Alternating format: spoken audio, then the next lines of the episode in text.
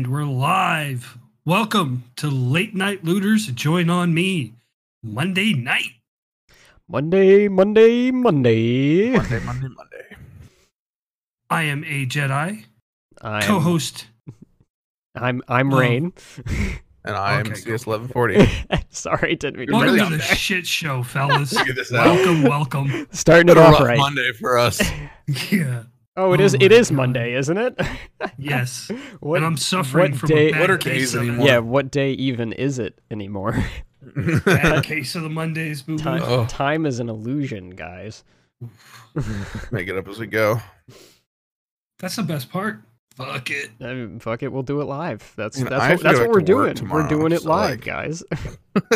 You're going back to work tomorrow? I have to go back to work tomorrow, so like I need to get my shit together. Going back to Welcome work real on a. Monday or a Tuesday, Tuesday. rather. Yeah, I, that's why I took Monday off. Didn't didn't want to start on a Monday. I can have a relaxed Monday. Although tomorrow's gonna suck because I have meetings basically from eight to four thirty. Yikes! I have like an hour break. I have like one hour break and then probably like a half hour here or there, but that's it. Yeah, that's uh, The rest of the day is packed. that is a So that is a gonna be big a fun rip. one. I mean, I guess that's what happens when you go on vacation for a week. You come back and everybody wants your attention. He's been on vacation Not since normally. this started. what is up with that? He No, I has- he- haven't. He, has not been on vacation since it started. No, I've only been on He's vacation for the past been, week. He's been working at home, which is not the same as Yeah. being on vacation. It's vastly different than being on vacation. I'd call it a vacation. I get to wake up No. and not even get dressed and go to work. I mean, that's not a vacation though, because I'm still working. There's still yeah. shit to get done. There's still a lot of shit to get done. So like, Yeah, there's still yeah. a lot that goes on. all right, all right, all All right. What do we want to talk about tonight, guys? Well, I would like to. Uh, I got a few points. I'm just going to throw them out there, and then we can just get into whatever right. you want. Sounds good. So tonight, I'd like to talk about sportsmanship, coming together for a common goal, Okay. and the returning of sports. Those are my points. Sounds good. We, we we we chatted a little bit last episode about about sports, sort of. I guess Yeah. I guess returning might be the wrong word, but you know, Yeah. making having mm. having a presence in in the in the world right now as it is. Well, Yeah. it's funny you mentioned that sports are already here, but I'm I'm more inclined to talk about like there's a short schedule coming for Formula One, the NBA unlocking their doors to Mhm. Voluntary practices, those sort of things. Interesting. That that's That's uh, that- exciting. that's interesting that NBA is doing that. I could see how Formula One could still be something that's kind of like acceptable in in the world right now because I assume it's relatively easy to social distance while you're driving cars. the so while that is true, I would think that it's not because you have a lot of track members, you know, there's a lot of track Yeah. personnel that are there. There's a lot of crew members that are there. And while theoretically those guys could, you know, the, the people on the teams could social distance, and since they're going to be around their team the whole time, probably not a big deal. yeah. So assuming they live on the road for a period of time. Mhm. Um, but you know the the track workers and whatnot, that would be the real thing. You know, the real difficult part yeah. would Yeah. be having those people social distance and whatnot when they're talking, you know, interfacing with all the different teams and and whatnot. Yeah, I guess like like that's that's sort of. I'm I'm wondering if the- have they, do you know if they've set defined dates for these things coming back, Jedi? Because I'm Okay, so let's just get to the source here. Uh, I follow Formula One, so I get news updates in my email and everything like that because I'm an avid fan. But per this email, says the season has a start date. They're looking at the first race being in Austria, Austria on the third through the fifth of July weekend. okay. So it being a 28 race season, they're cutting it down to 18.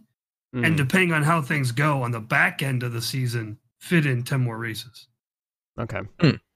That's interesting. Well, it I, I, I guess they're- I guess we'll just it's just kind of a thing where we'll have to see what what the world look like looks like when it gets closer to that date and if that date remains, you know, possible for them, I guess.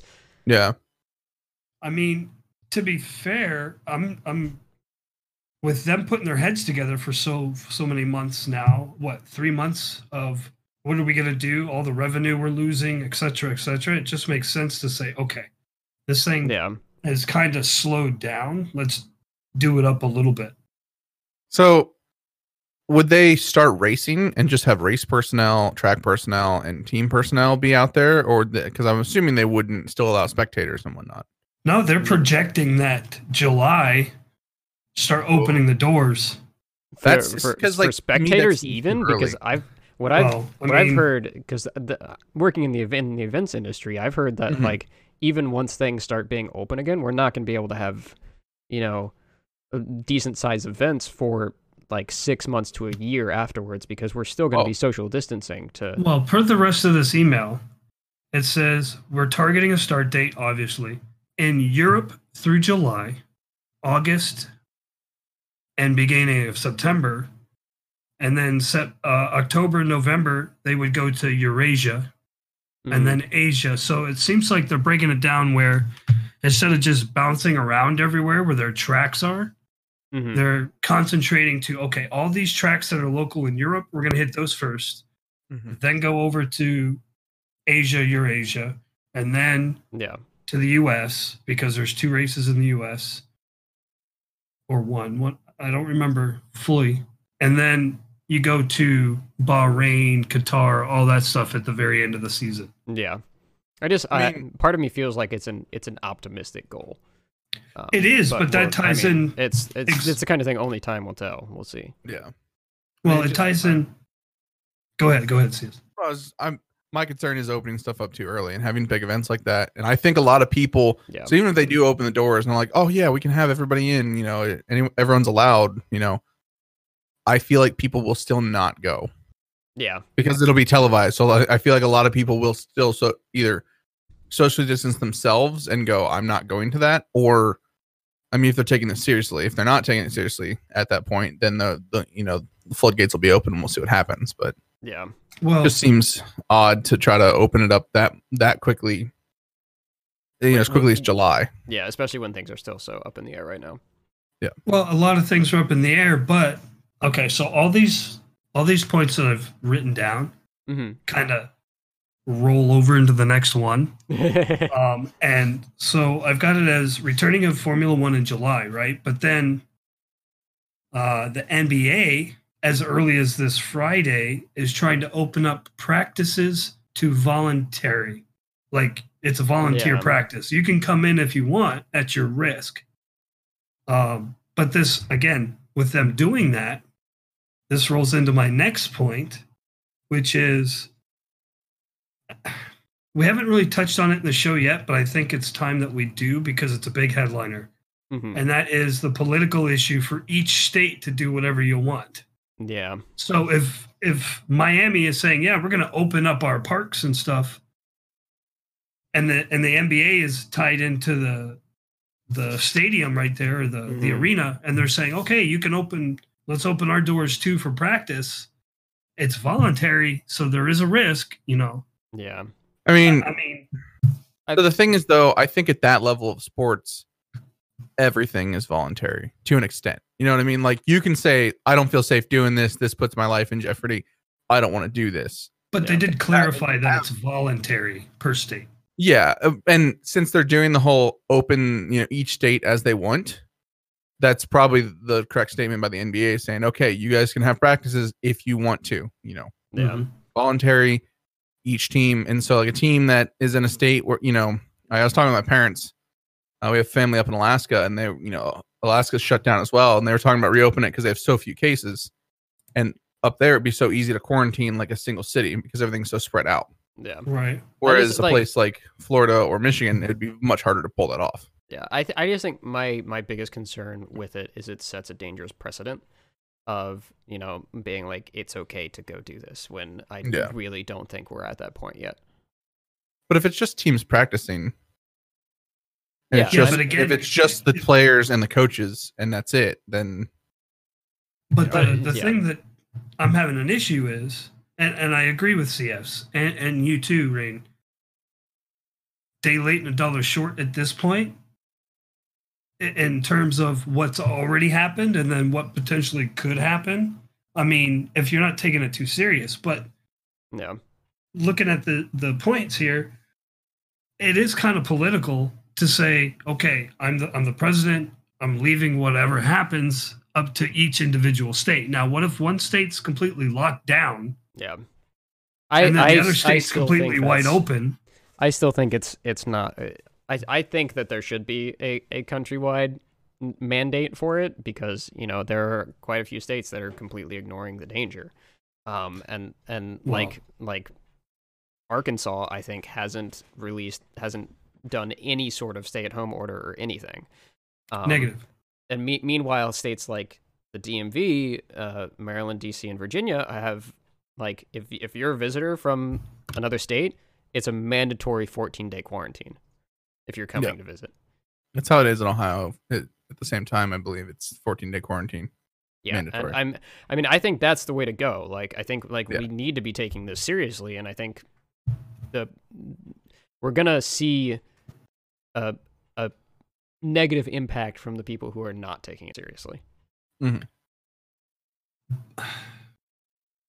I, I do agree. I'm going to just play devil's advocate again on this. Because at, at some point, you're right. At, at some point, everybody in the country, mainly that I've spoken to, and it's been quite a few people because I work with a lot of people at one shot, Yeah. has said, shut the place down. Just shut it all down. hmm Better safe than sorry. And then on the back end of everything, you make your money back. Yeah. you know what's more important and I, i'm gonna open up a can of worms by saying it but what's more important the almighty dollar or individuals lives that spend your almighty dollar Different people are gonna Uh, give you different answers to that that's the answer you question. i mean you're and I right and I think we all know what the correct answer is, but the correct answer for somebody else might be different. well it's the correct especially- answer especially the we have a people- lick of two cents yeah, We all know what the moral answer is. We don't. We we also know that there are some people that uh, that don't that don't tell care it to about that shove it and moral would, answer. would go with what the bottom dollar is. okay well moral answer do i go out to the grocery store with a mask on or mask off do i infect somebody that i might not know i'm infected or a carrier or So, do they uh, go do you- out without one too So are you saying in that in that instance, are you saying that you are a carrier that you know you have it and you're choosing to do this anyway, or are you you saying that you've been following the orders, you've been at home, you're out of food, and you need to go to the grocery? I need to 'Cause go those to are the two- those are two I'm very different situations. Paper, I'm out Well- of food. I'm out of everything. so I like when we go out every once in a while to like go get food or whatever. Like there's an alarming amount of people that we see who are outside interacting with people without any sort of protection whatsoever. Um, and Maryland has a ha- put out a mandate that like it's mandatory for you to have face coverings on when you're in a place of retail or like any public gathering place. place. See, So for if- right now, yes. so all of the grocery stores and everything around here, like they have they have it posted that you cannot go inside unless you have a mask on. well, Um, and okay. I, so I mean, I think that's that's the things that need to be done to flatten the curve and and end this crisis. But uh, there are a lot of people who disagree with that, and we've seen that with all the the protests and everything of people, you know, demanding that we reopen when it's very def it, like it's definitely not time for that yet. Yeah. Well, my wife, four days out of a week. Okay, before all this happened, let's go backwards, right? Mhm. Before all this happened, she'd go out walking, even jogging. I mean, you Mhm. yourself, Rain, you said you go out for your walks. yeah, She would go out there, nobody, like ghost towns. yeah. And here they are now.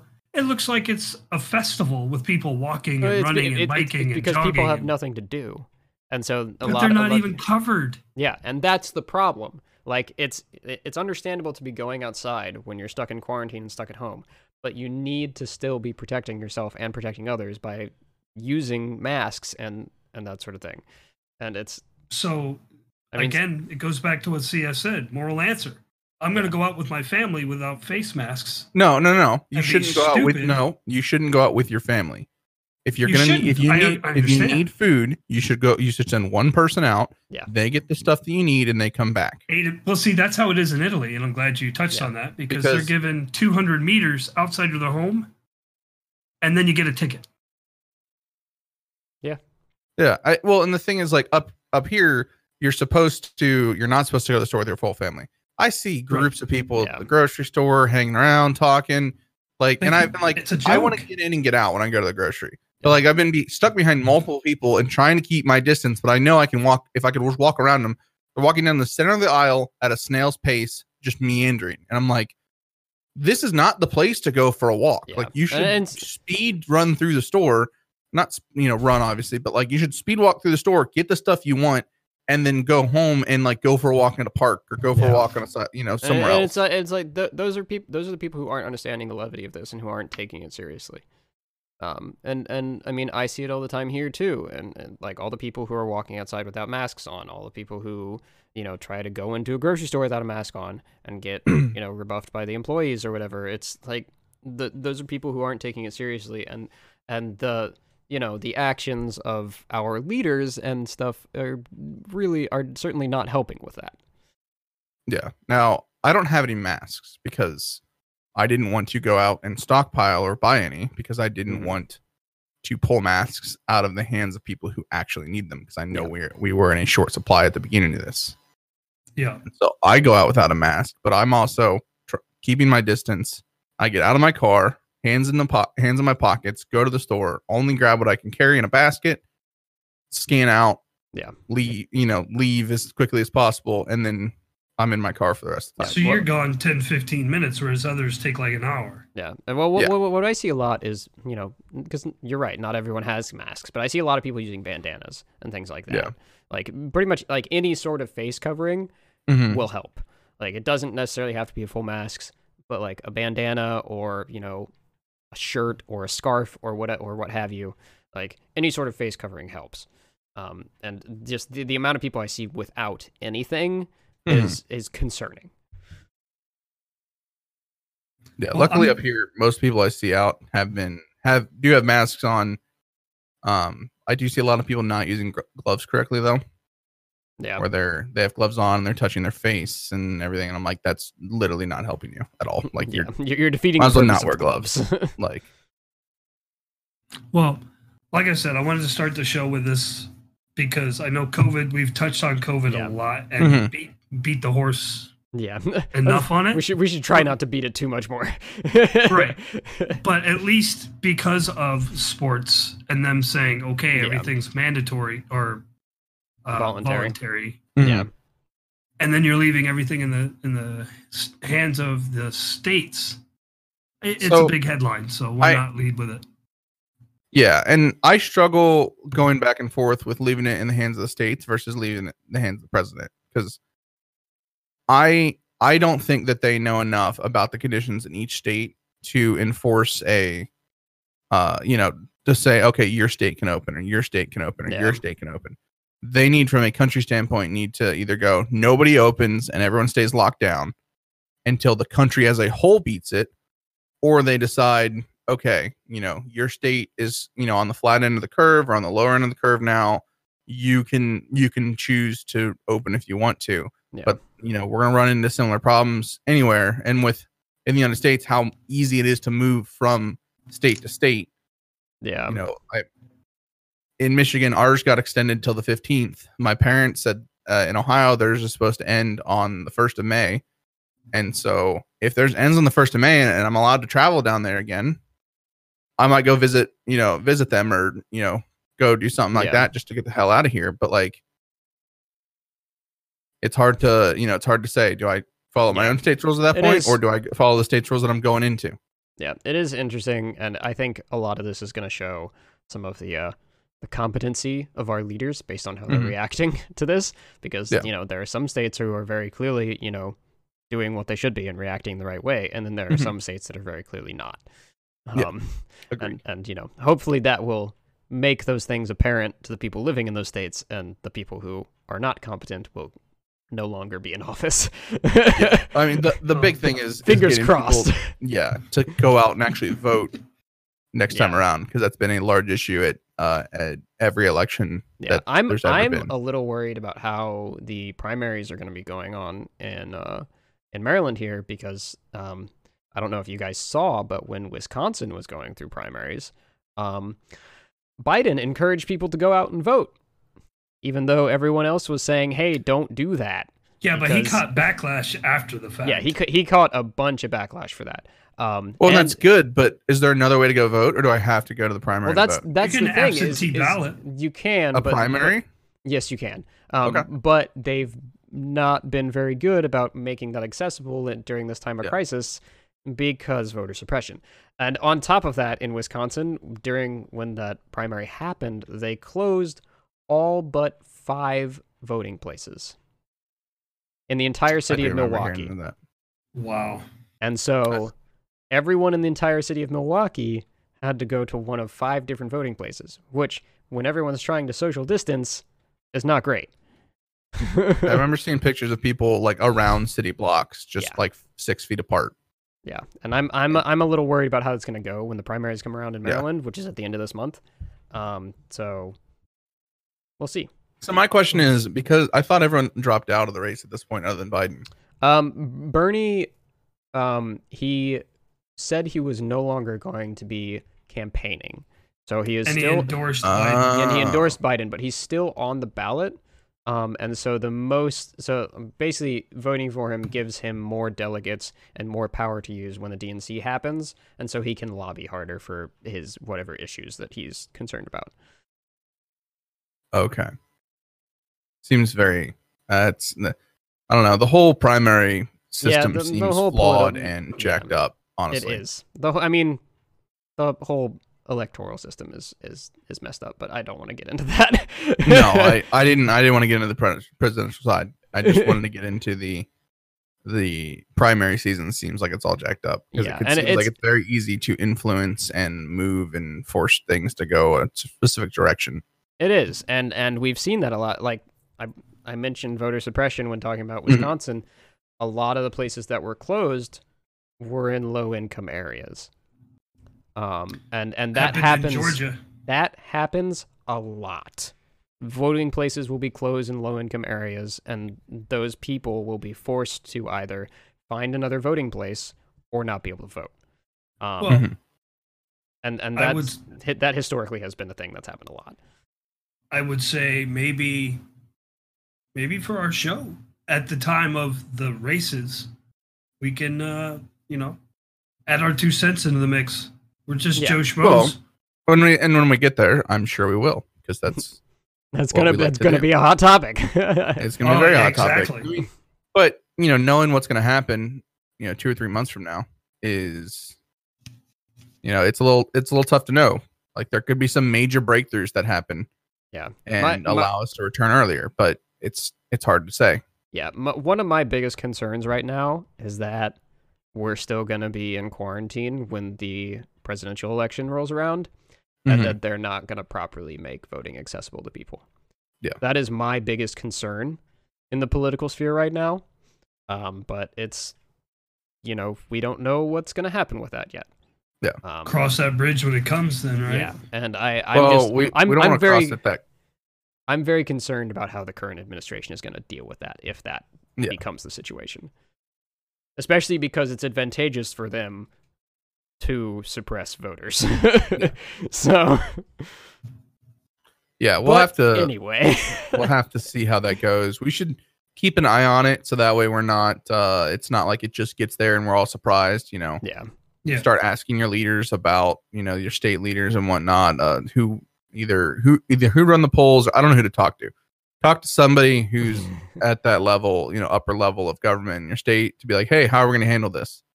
And ask them early because if they if they put it off, put it off, put it off to like two weeks beforehand, they're not Yeah. going to be ready. But if we start the conversation now, they could be Yeah. ready for November versus, you know, and knowing that they need to spool up those, you know, all all of those. especially absentee ballots. especially since I think a lot of people right now are in the mode of, oh, it'll be done by then. yeah, and, and, I don't think it will. We be. don't know if that's going to be the case. so, Um, I will say, as as far as the coronavirus goes, there is a documentary on the coronavirus. I don't know how in depth it is. I will check it out this week and report back on Monday. But it is on Netflix. okay. It is available. If you guys get time, it might be uh, it might be worth a watch. So man, I have to get Sounds good. Netflix again.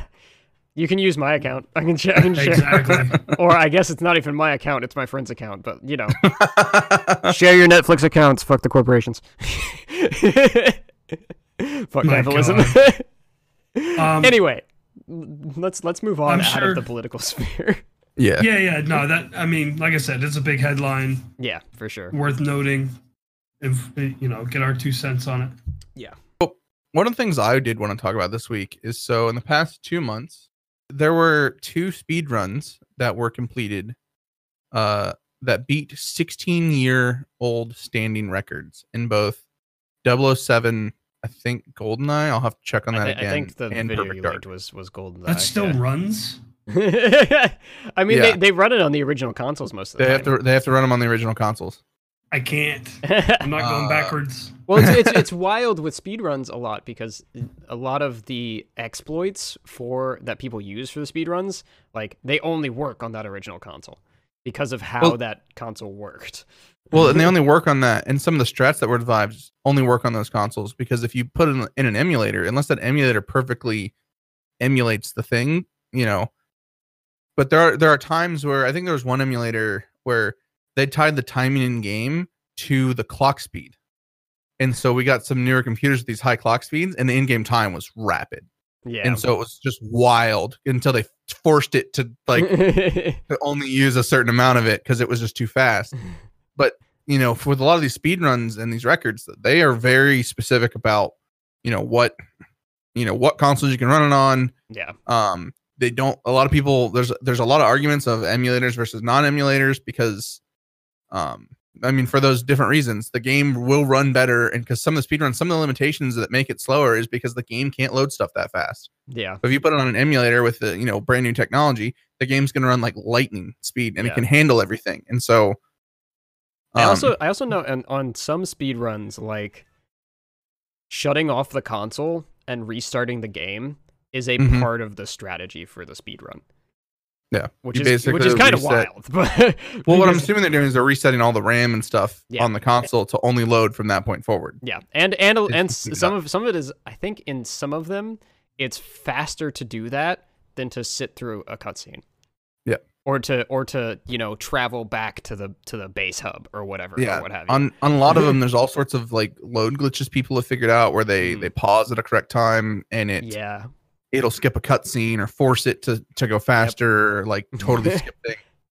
Who Um, does that? a a lot of There's, people, a, you there's know. a lot of people actually that are in that a- community, and yeah, it's there's a, it's real, a pretty big wild. community for it. There's a Like I remember Mario World getting speed runs, but damn. What's Yeah. what's the what's the fastest time you remember for like Super Mario 64? Oh gosh, showing age here. I think last time from start game to end game, they did. I think it was like three hours. So a tool assisted speed run for Super Mario 64 is four and a half minutes. From Yeah. start to Uh-huh. finish. Tool assisted speed run. I can't even boot up a phone in four and a half. so okay, okay. So the thing is, th- this is this is a tool assisted speed run we're talking about. So Okay, that's so unassisted. What do you got? It's like five and a half minutes or something like that. for Start unassisted. to Really? finish. I thought it was. I thought it was. It was pretty low as well because some of the tricks people can do.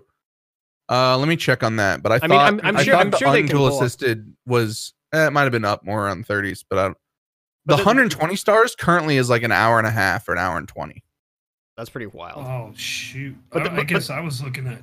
but, but the, the, the thing is with the with the tool assisted is you've got you know you've got a program that is making sure you're hitting the right buttons at the right at the exact time for optimal for optimal timing. So like it's basically a Well, machine playing the game, It which also is wild to uh, watch.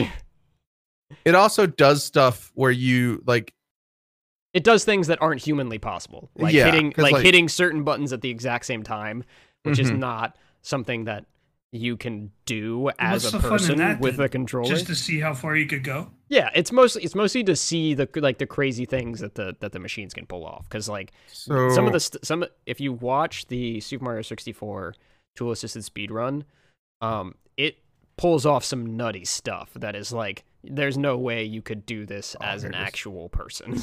like only a machine could pull this off. But it's it's really Yeah. interesting to watch.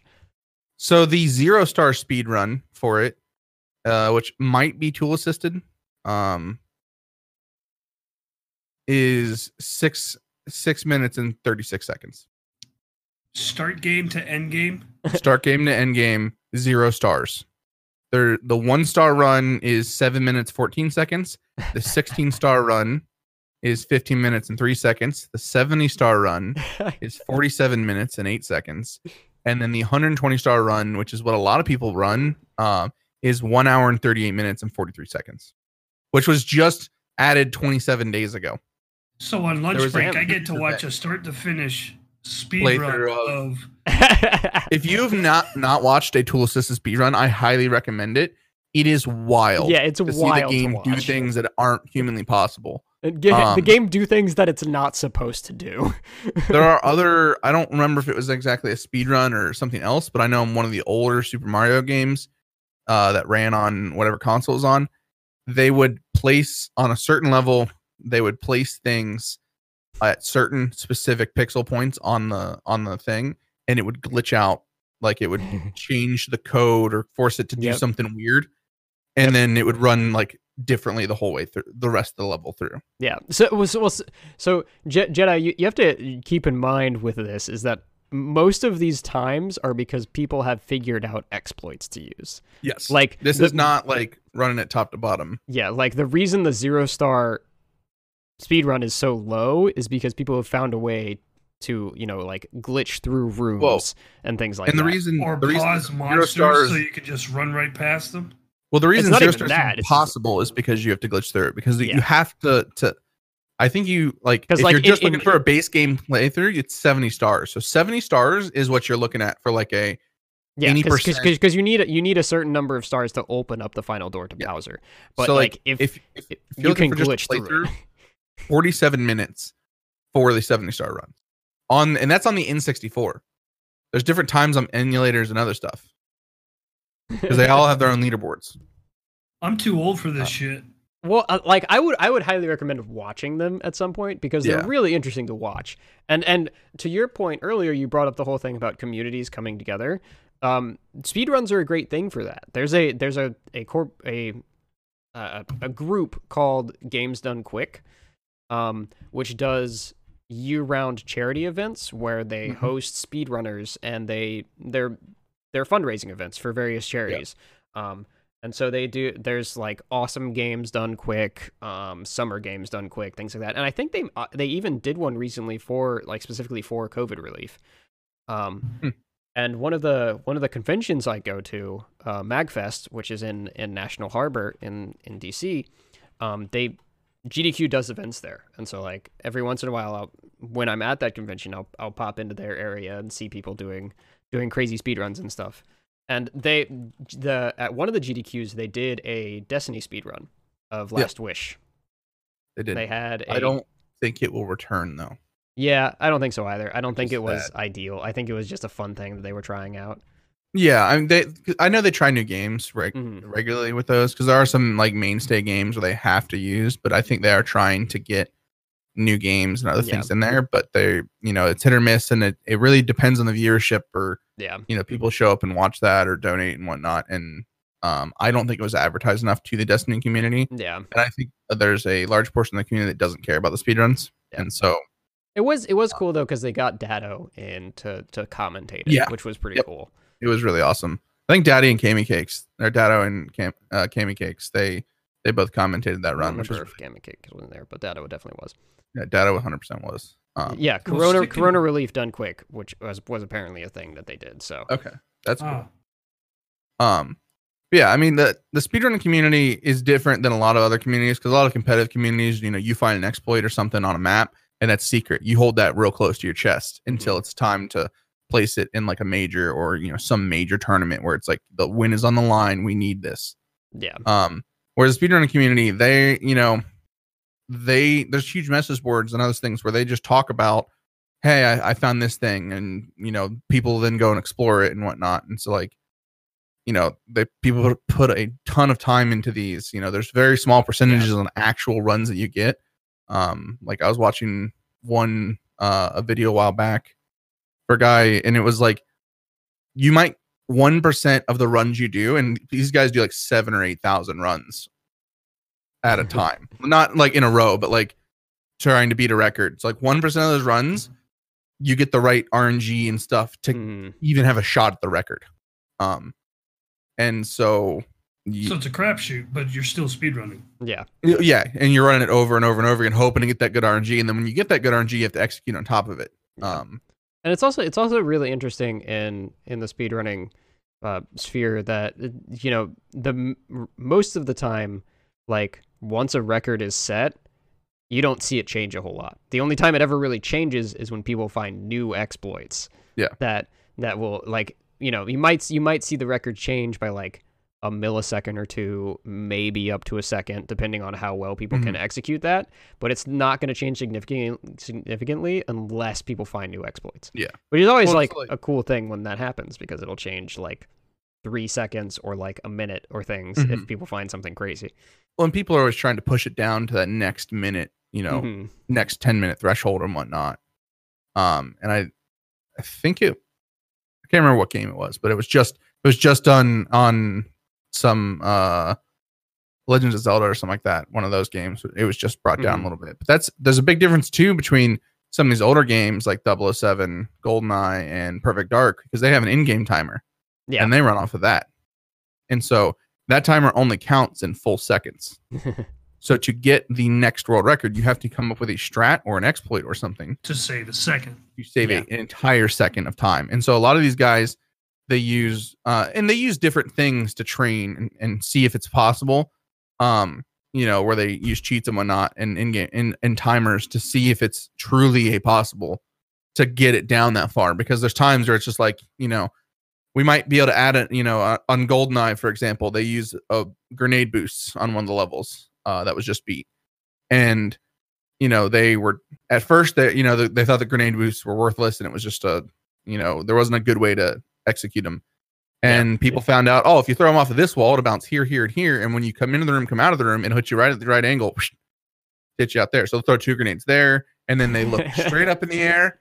Because the other thing that's wild about these is because they have to keep as much off the screen as possible to have the processor run as fast as possible.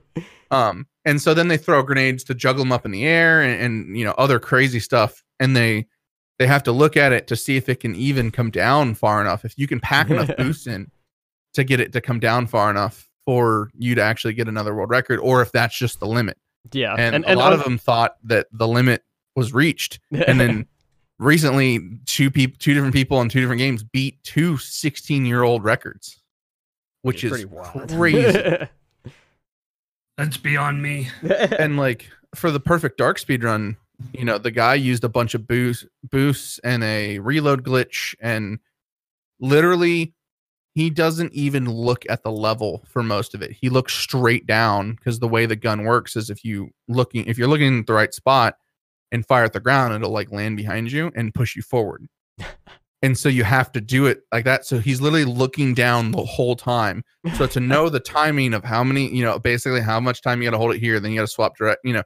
And the other thing that's different with those two is um they all move you know sideways for most of it because Yeah. swapping either sideways for whatever reason is slightly faster than running forward or changing directions causes you to be slower a lot of times so they'll be running they'll have to go through a door b- behind them that they're just staring at this wall and then they'll rotate through the room because changes directions you know ch- take you know we're talking milliseconds you know. yeah so 0.2 seconds to change directions and get back to full speed but saving every little bit of time helps and putting it all together in one run i mean yeah that that stuff is wild. wild I've I've It's- I've watched a couple um speedrunners on Twitch, um Mhm. mostly in like um in the new Super Mario game Odyssey, and just like like even just watching the movement and the way they move through these levels is so different.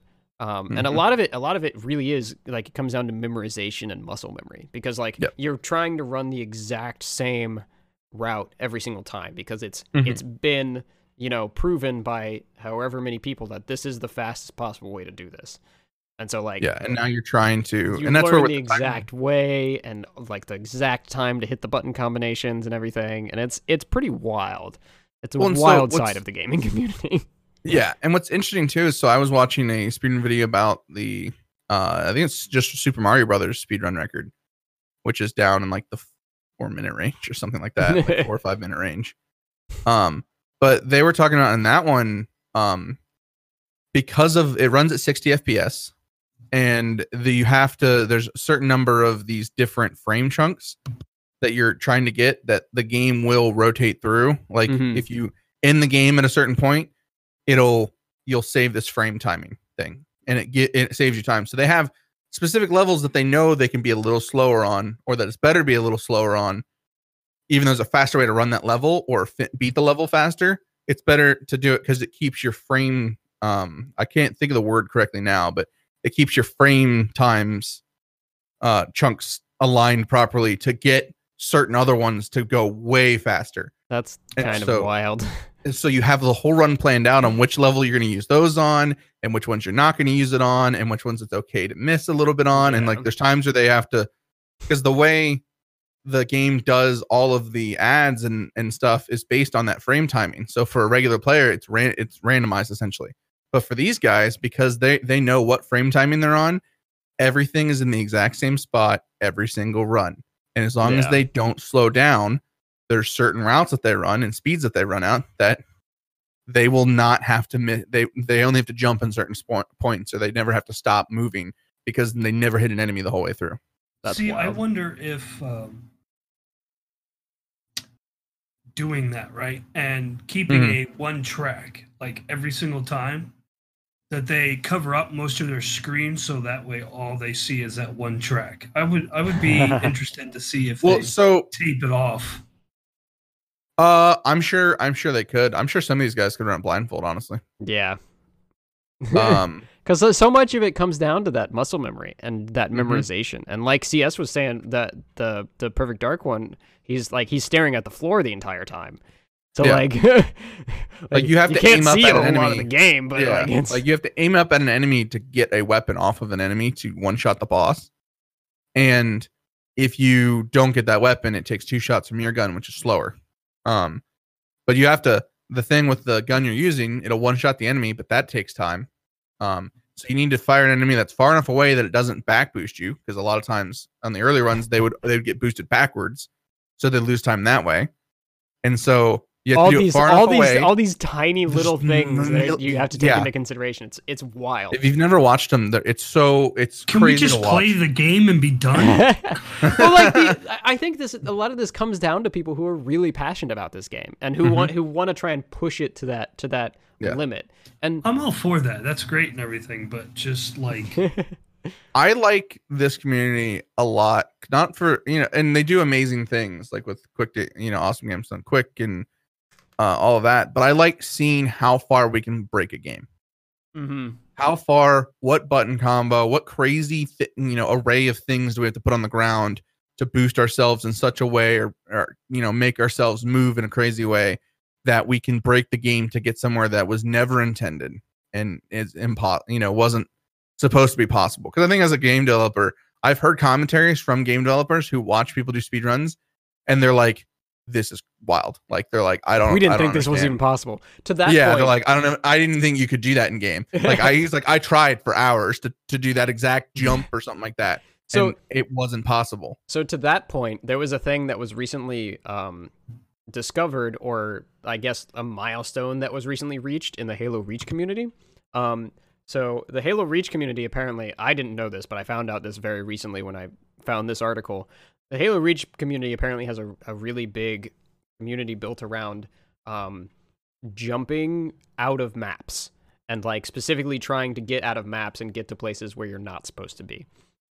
And so like 10 years ago or so, it was discovered that in the final level of Halo of Halo Reach, where you're supposed to basically fight waves of enemies until you die, um, there is a Master Chief statue hidden somewhere outside of the map at a place that you're never supposed to be able to get to.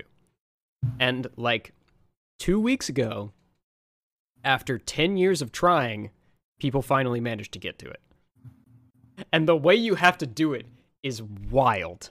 Like, you have to So there, there's like a drop. There's like an enemy dropship that comes into the into the level and drops off enemies for you to fight. You have to like grenade jump yourself on top of t- on top of the dropship, armor lock yourself so that you don't get pushed off when you hit the the invisible wall at the end of the level, and the dropship takes you outside the level, and you have to take like sp- specific weapons and a crate and a bunch of grenades and stuff, and eventually get to a place where you stand on this crate. You have to have three people out there and one of you snipes a bunch of grenades, the other fires a rocket at the same time, and it launches both you and the crate up into the air and onto where the Master Chief statue is. It's wild. That's insane. Well, and so on that, I was wondering because it doesn't sound like there's a kill wall. It sounds like they only had an invisible wall. yeah, I don't And think I don't think there's a kill wall because I think So- there was something in the the article that where they discovered that once you get out of the map, there's no fall damage. Yeah, there's there's nothing that can kill you. Yeah. Well, Um, I, there was a Sonic game a little while back that I watched the speed runs on, and there was a there's an invisible wall, right? And then there was a kill wall. And so you have to get a- between the two. Well, so you have to you have to be going fast enough for some of these skips to work. Uh, was there some crazy way to gain speed? Um, but you have to be going Sonic, fast enough where on a frame where you're not registered, like you cross the borders on a non-frame. so you Like time in warp. between a frame, you're crossing those borders and you won't die. That's Because if you cross on the frame, it- You- you hit it- the kill wall it and it do- and it kills you. as you. You in the in the box and you die. but if you register it out, if you have so much speed that it, the the previous one is before the invisible wall, and and after at, at the next start start of the next frame, you're after the kill wall, you go right through it. No, like nothing, nothing even holds you back. That's insane. That honestly, Wild that that- people figure out this stuff. That make that reminds me of the the clip you had from Destiny a little while ago of you going so fast that you just hit the wall and die. Oh, he hit the wall and died like a millisecond. He died, and then the door opens. yeah I was going so fast the doors couldn't open. It was. the doors could not open fast I was enough for hoping you. that, that you guys would have held the doors open, and I wanted to see if I could hit Zavala and die. Impact Zavala, who was standing there at the time. that would have Um, been great. It's one of my favorite things to do in Destiny, honestly. And they took away the, the- away the easy way to do it, but with these bunkers, you can you can do it in certain spots. I'm, I love the first time I went into the IO bunker. I didn't see the wires that are hanging down, and I didn't realize they were solid objects. So I jumped out of the bunker and I clotheslined myself on those wires and died. I remember in D1 there was a guy. So you know when you're going down the Crota map, Mm-hmm. you, you're on the moon and then you jump down the hole. And Yeah. you're waiting to get to the bottom. Mm-hmm. He jumped down the hole and he counted like one 1,000, two 1,000, three, and then just started swinging his sword all the way across to get past the bridge and everything. Yep. That's wild. And You then could- he'd, you could he'd sword get to the fly. next level. He would sword fly across that spot, kill all those ads, get to the next spot, and then he was at Crota. It was like Yeah. two minutes and he was already Yep. there. I think the That's single wild. person world record for Crota's End was like six minutes. It was like- I think the wild. last time it was six. Yeah, when I checked it too. The group one was, uh, I thought s- like five or six minutes. It might have been lower than that. I'll look it up. Um, but I think the solo was like eight minutes, six to eight minutes, somewhere in there. That's pretty wild. I mean, which is Because of game mechanic, obviously, with Crota, Yeah. but to get there, it took him like three minutes. He was already there. Mhm.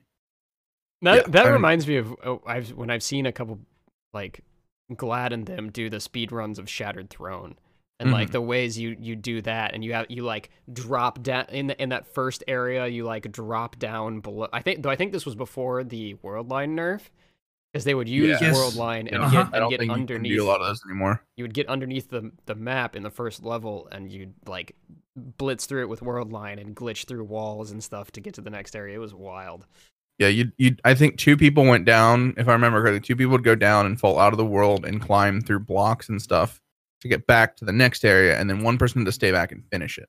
yeah And so if they got And good I arm the on the thing, it would finish it, open up the next section, and then I think he just either sat there or killed himself to be rezzed at the next boss, essentially. Well, I do know. Correct me if I'm wrong, but when they were doing that as well, there was another uh, where one of them, because it's a three man activity, Mhm. one would go to orbit and then boom, he's at the boss. Um, so a lot of times in speedruns they'll use that where you need to clear out, I think, the previous load zone before you can do something else. And so a lot of those, it's faster for those guys to go straight to orbit Yeah. and then join up. You, you join in and then you start it like right away. And they they join in. You have some people like I know on Scourge of Past that's how it worked. yeah. Well, they did on Last Wish too, I believe. Um, I don't remember if no, there there's sometimes I think a join in on Last Wish, but normally that everyone stays there. I think the only time people do that on Last Wish is to skip the jumping puzzle before Morgeth. Oh yeah, yeah, that's it. That's it. Okay. That's I fair. yeah, I think if if someone falls, they just bail out and then rejoin Yeah. because they they can do it with five people very easily. So if if you don't make it perfectly, it's faster to go.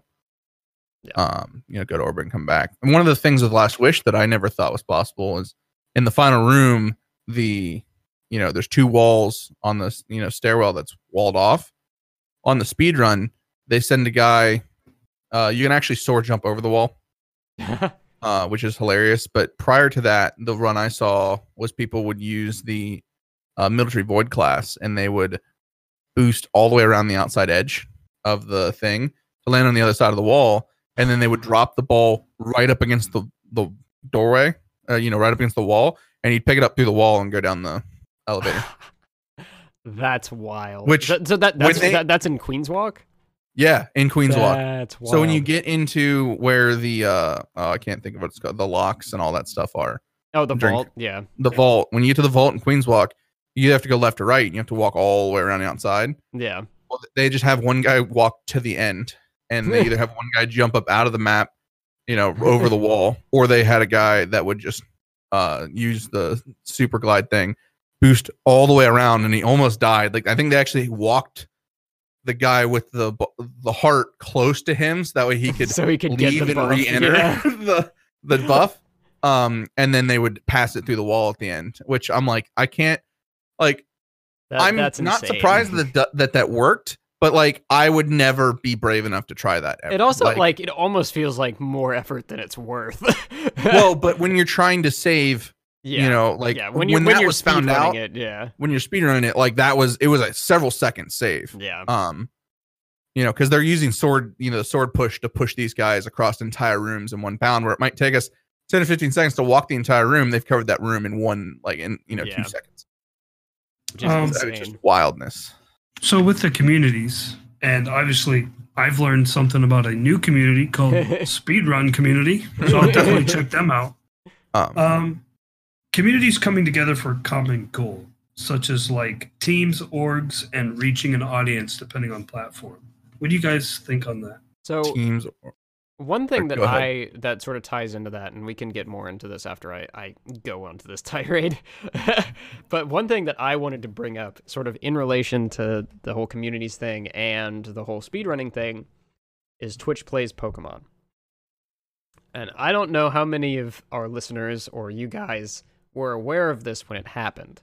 But in I think in 2014, a um, Australian programmer set up a thing where he streamed Pokemon Red, the original Generation 1 Pokemon game, on Twitch, and he set up a program to parse commands from chat and input them into the game. So people who were in chat could put in commands like left, right, forward, back, A, B, start, select, that sort of things, and it would input that into the game. And uh, the original th- this has like it went on after after Pokemon Red and everything, and but it lost a lot of its viewership. But Pokemon Red was beaten by Twitch when this happened, with over what what let's see the the Wikipedia It set the page viewership record at that time. it didn't did. So it it set a Guinness World Record for having the most participants in a single player online video game, with the number of participants being 1,165,140. Yeah, I remember when this was going on. I didn't I didn't know any info about it. So, but I remember hearing about it and that this was going on and this was huge and then it was happening. And I thought it was not only insane that someone figured out how to write a program that pulled information from chat, Uh, Jedi's just like, I don't game, even know what's happening. but happening. also that chat came together well enough to beat the game because I would always assume that there's some troll trying to mess everybody else up. I'm Well, gonna hit the start button as you're jumping. Well, you see, the thing is, so it had an average concurrent viewership of 80,000 viewers, Instant partner. with with at least 10% of them actually participating the entire time. Yeah. And and over so over the course So we of have 8,000 people talking at once, Yep. essentially. yeah, and Twitch estimated that over 1.16 million people participated, with peak simultaneous participation being 121,000. How do you get eight, 80,000 viewers and let's say 8,000 people in the chat actually typing a command right after another to get them through the game? I Well, mean, so- I'm like, So Correct it- me if I'm wrong. I think it did it on a timer. So it pulled. Well, I don't I don't think it was intentionally a timer. I think it was Twitch's latency. Well, no, no, no. But I meant like, so it would only pull commands every once in a while. It wasn't just pulling constant commands. 'cause not you need to be stuck in like a circle. For the for when it first started, it was pulling every command. Yeah, I'm Um, sure. But then I when it got big, I'm sure he had to go back and. Well, and- the, the thing is, there there was only one point in the game where it got stuck, and that was in the in the Team Rocket hideout. Which I don't know if anyone has. I, the, for people who have not Got played the game, it's an area where it's a it's it's basically a maze full of of platforms that will shoot you in one direction. So you can imagine how that that's incredibly Yeah. challenging for something like this. And Yeah. so when that happened, the creator implemented something called democracy and anarchy. And so could so people could vote to change the system from anarchy to democracy and when it was in democracy mode, it would be every few seconds it would be vote on a command and whichever got the the m- most votes would be the Mhm. command that was entered. But in anarchy mode, it was just every single command was entered. see, that brings me to, uh, I think it was last week. Somebody was streaming. He got to end game, and the chat was like, "Okay, you're dead," at the button.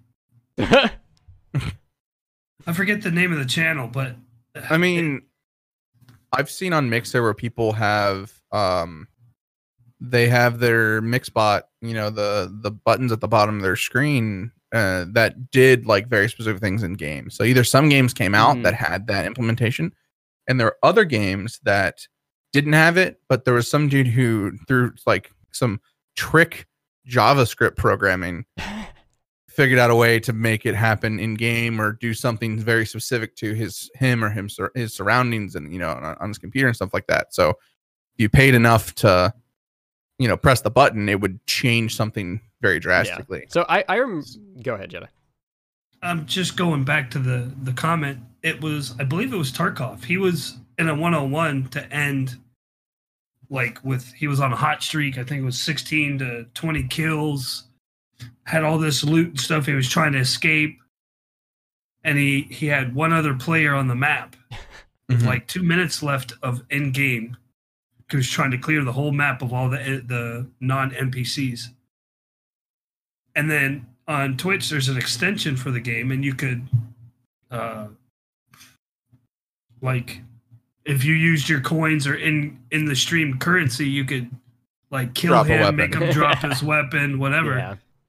Well, unfortunately for the streamer, their button was uh, reset game or turn game off. Oh, or. Whatever. oh was. no I- So as he got to the end, they pushed the button. Yikes. He lost all of it. so I, well I I if you're gonna remember have buttons like that set up i would expect Yeah. that to- So I, I, Yeah, I but- remember when I when I was first getting into streaming, I was I was big and like I played a lot of PUBG and I I watched a lot of PUBG streamers. There was one that I watched, uh, a guy named Halifax, who um like it was like every Sunday or something he would do a thing. hate all parts every Sunday or something he would do a thing where he would have a system where chat could disable certain keys on his keyboard.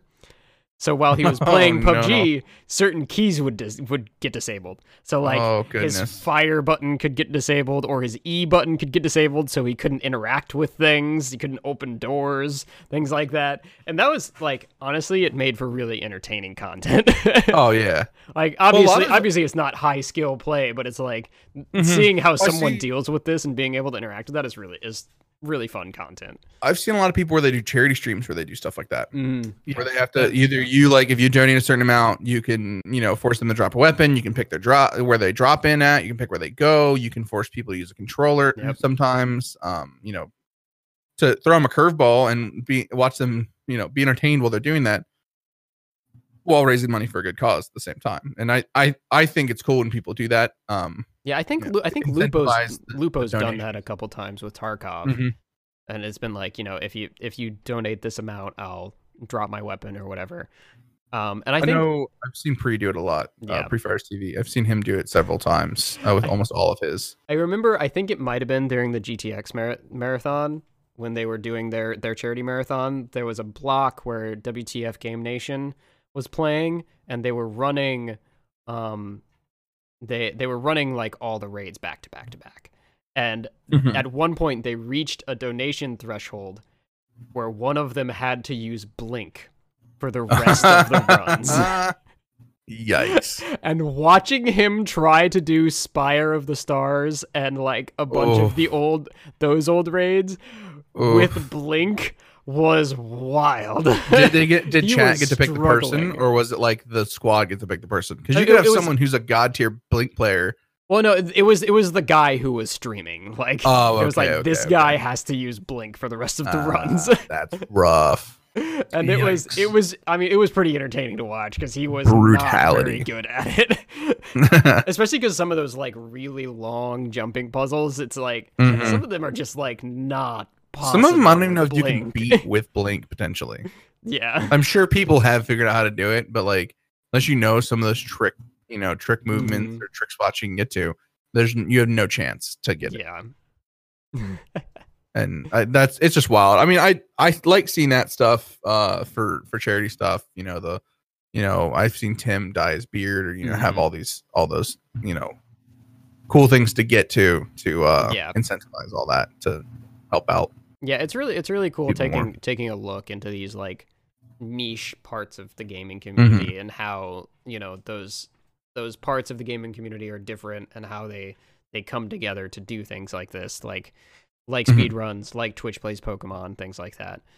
It's it's really interesting, and and the one of the things with Twitch plays Pokemon is it it spawned like an entire genre of of things on Twitch because like there are channels now dedicated to playing various games in that style where it's it's set up that chat can enter commands and and they you know they go through various different games to see how well you know people can beat them that way and it's like obviously you know it, it varies based on participation and i don't think any of them have had quite the the viewership and participation that the original did but it's it's it's a really interesting look at how how games can be played in a different way Yeah.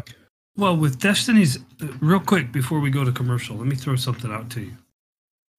With Destiny's API being available, what would you think on we're going through a raid as streamers and chat? chat has Picture control weapon. of your loadout I would never Yeah. give Oh chat my permission to do anything with my dim.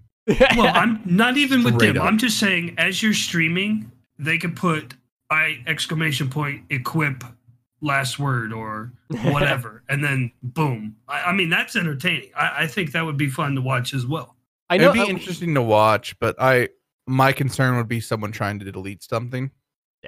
well i've, and Well, I've, could how I've, do loot that, is in but- Destiny. I've, but- I've I've seen some donation incentives for like the the charity streams where people are like, you know, if you hit this incentive, I'll use last word for the rest of the run, Yeah. sort of thing. Well, I'm just saying, not even incentivized, just kind of like you're mid fight, Yeah. da da da da da, and then all of a sudden you got a sword in your hand. You're like, Wait a second. I mean, I think it used correctly it'd be cool, but the I know with how the community tends to be more troll oriented. yeah, Well, Um, you could. I'm just Like, saying. 'cause, you could like, I'm have, just saying, like I'm timers scourge. I'm it. scourge. If they're like, all right, we're gonna give you two shotguns and a sword.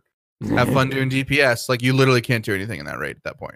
yeah, Like you're you're almost worthless as a participant there. Well, obviously, you could set stipulations for whatever. yeah raid i would hope that you you'd be able to, i mean it'd be interesting i again i would do that as a you know community you know, not a community but like a um charity event type thing Yeah. i wouldn't want it all the time because i get very used to my weapons and what what happens on locked weapons activities yeah. Sa- no, You says, set it before you says, sa- says says the man who who ran last word in garden though. Yep. I did. I did do that. We had to. Two of us ran that actually. But we we had uh that was after we got uh flawless on it though. Yeah, took and- and we were like- two attempts and we were a little stir crazy. and then the ne- the next run we were like, we don't care anymore. We're gonna do whatever. we Yeah, want." I was like, if we beat this, we beat this. It literally doesn't matter anymore. like And that, That's- that and that's so- sort of something in the same vein as this is doing those flawless runs. It's like it's Mhm. it's it is a lot of it it does tie in very similarly to the the speedrunning aspect and like you need to Yeah. know what you're doing, you need to run it right, that sort of stuff. And it was like when we got that flawless run, it was such a weight off of our shoulders. Oh And, yeah. that- and that's why we Well, yeah. did did that stuff in the next run because we were like, yeah. we don't have to care anymore. Yeah, if if if we wipe 14 times here, it literally doesn't matter anymore because I don't have to restart this raid anymore. yeah. Um, The thing that keeps popping in my head is doing a um oh what's it called? I mean, people do like the Wheel of Misfortune stuff. I'm thinking of uh the that. the sniper rifle mission for Oh, uh, Whisper? Oh, Whisper. for Whisper. Can you imagine? You're in mid jump with a Titan using ramparts and then they're gone. oh god, that would be I mean. Half the jumps for the skips aren't even possible without ramparts. So See, I mean, you, you, it's entertaining content and communities coming together to just, yeah. I I, I, of thi- I think bone somebody for it. like CS is talking about, I think it would be a really cool thing to do, but it, it's something that you have to be very careful about. yeah, Yeah, of course. I, you'd have to put pretty harsh limits on it. I mean, But yeah, I, th- I I've think again it would be similar to what we were talking about of like you know some uh, chat being able to disable keys on your keyboards and things like that. disable the W key every time. That- No, pick up the that- the that the use key. happened to him sometimes, and he would have to like you know walk backwards and turn. And, like, it was it was pretty entertaining. I'm I'm assuming a limit on certain keys you couldn't disable, like Yeah. the pickup key, because that would just break the game. Well, he- he- they could disable the the interact key, but they couldn't disable tab because in, in Oh. PUBG you can hit tab to open the window and then you can pick stuff up off the ground with that. yeah, But makes sense.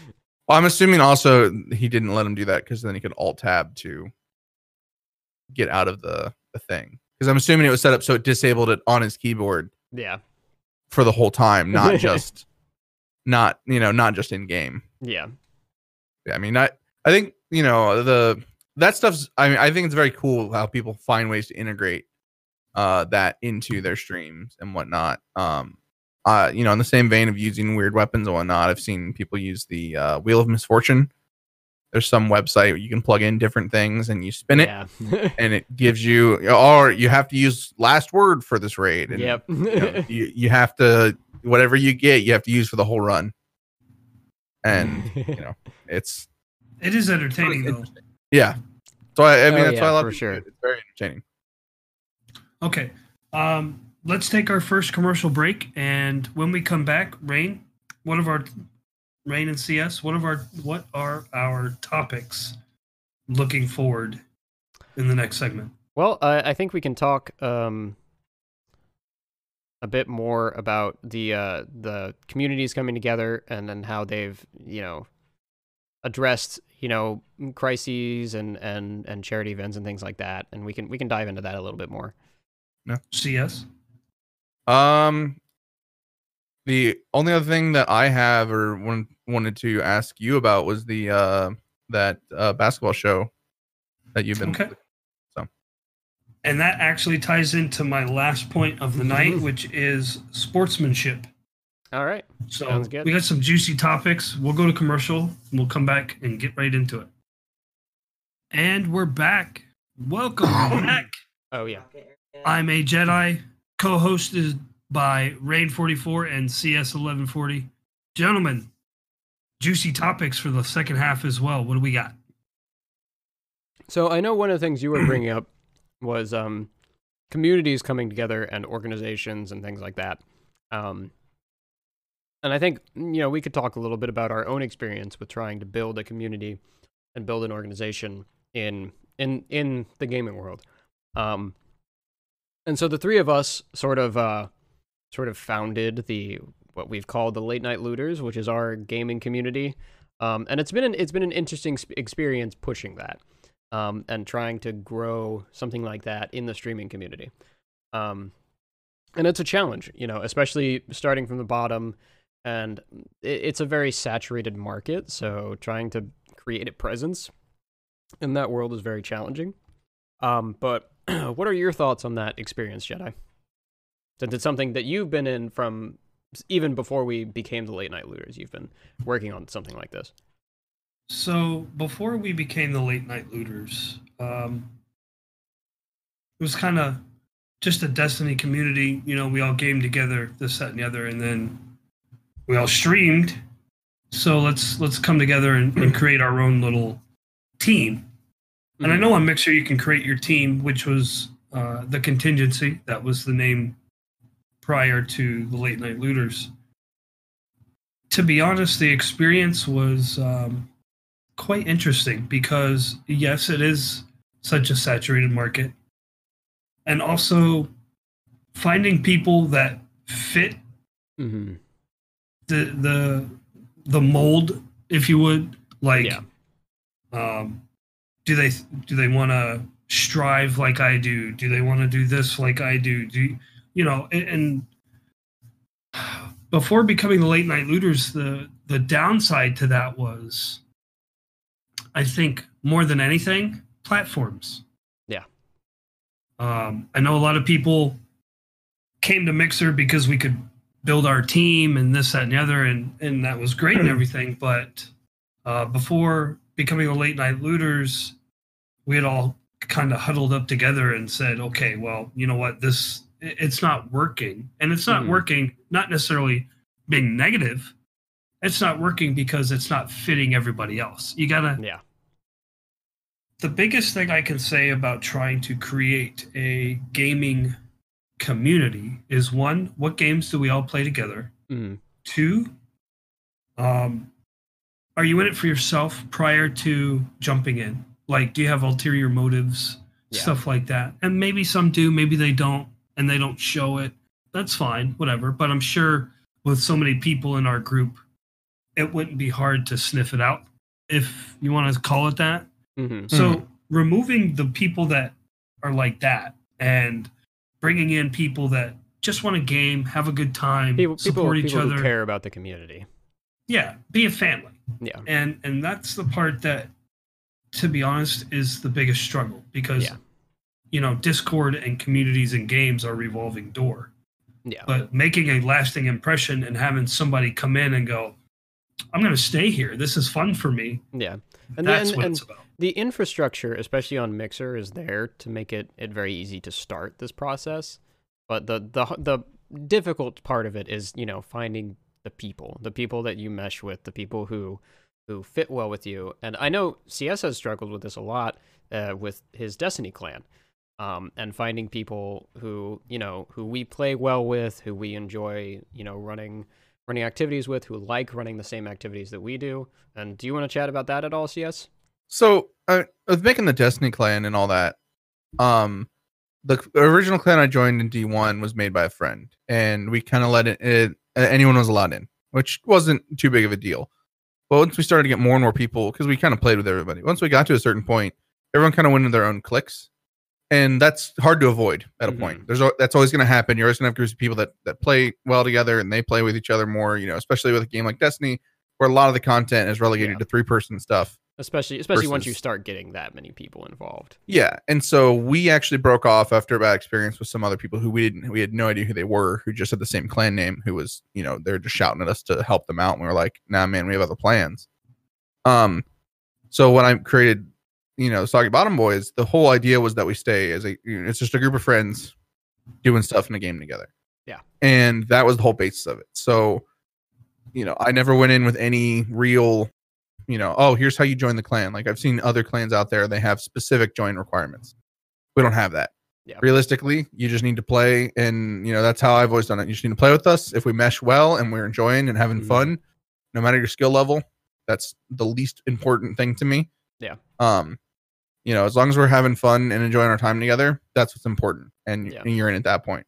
And I've run into a lot of people who, um, want that name in front. You know, just a name in front of their you know to associate themselves with or use it as a LFG group when they're able Yeah. to. You know, if they when like, oh, I can hop in on raids and whatnot, and they just want to be doing that all the time, but they don't play with us the rest of the time or whatnot. And, Yeah, and and it, use it- that. I use that mechanism to flush that out early. Yeah, and it is admittedly it's it's it's more challenging to run a community like that.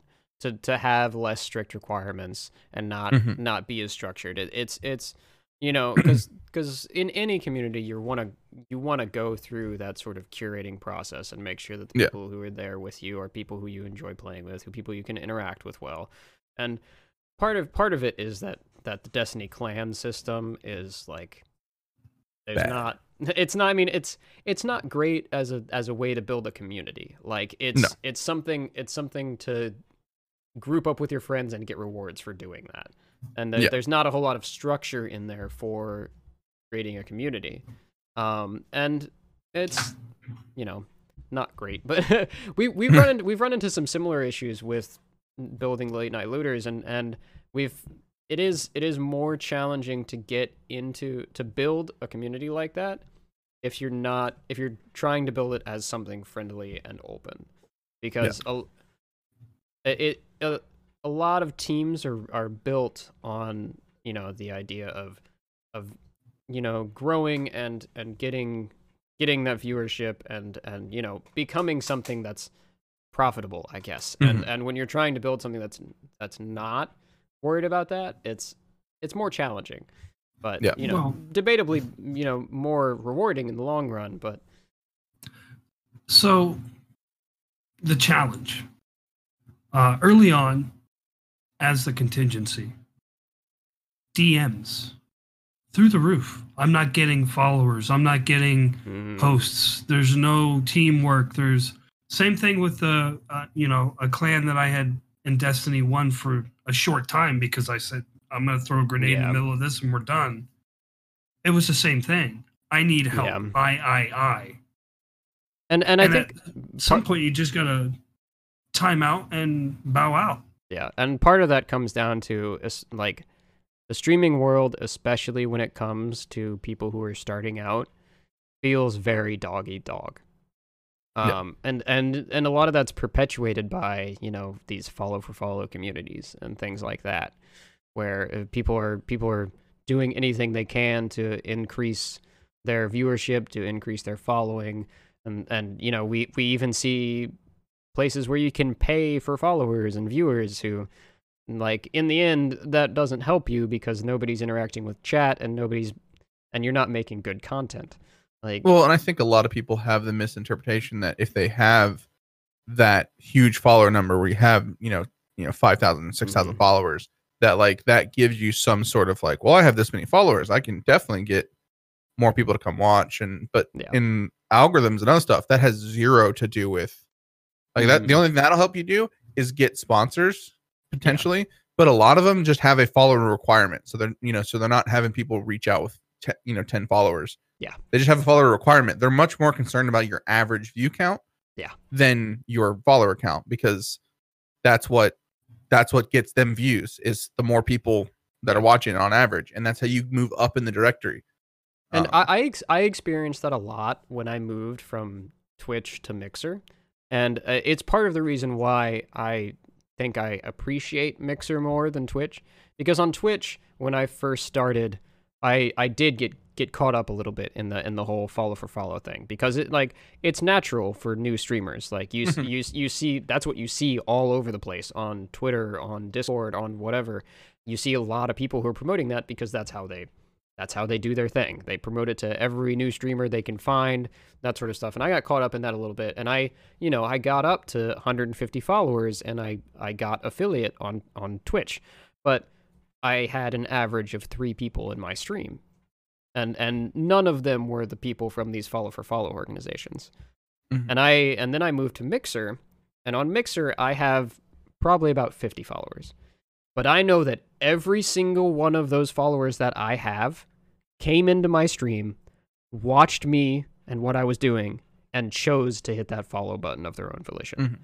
So I personally value the followers that I have on Mixer way more than the followers I have on Twitch because of that. I val you know So that ties into orgs and Mhm. stuff like that. Um, becoming a part of an org. I mean, you can look at Twitter, you can look at reviews of this org, you know, good, bad, or ugly, whatever the, the reviews are for whatever org you're looking at. I think that's the issue. hmm One, like late night looters, yeah, we have a core group, right?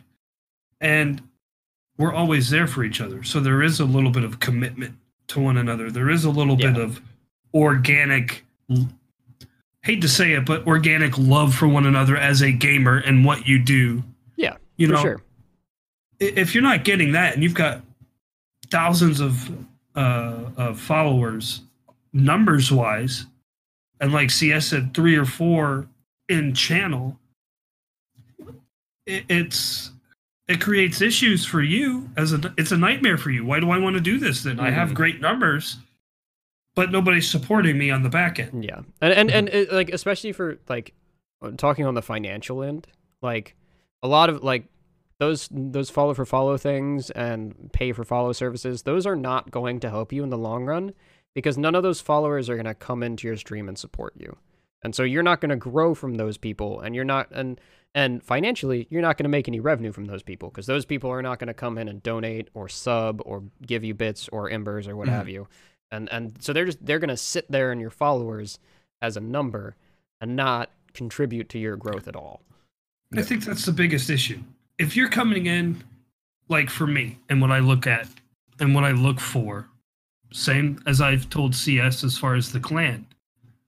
When I started playing with everybody over at the Soggy Bottom Boys and met everybody that have now migrated over to other games and we're having a grand old time, one of my first questions was how do people receive others? Mhm. Is it a family style or is it just come on in, get your loot and you're gone? You know, all these things. Do you care about me and value my time that I'm giving you as as Yeah. well?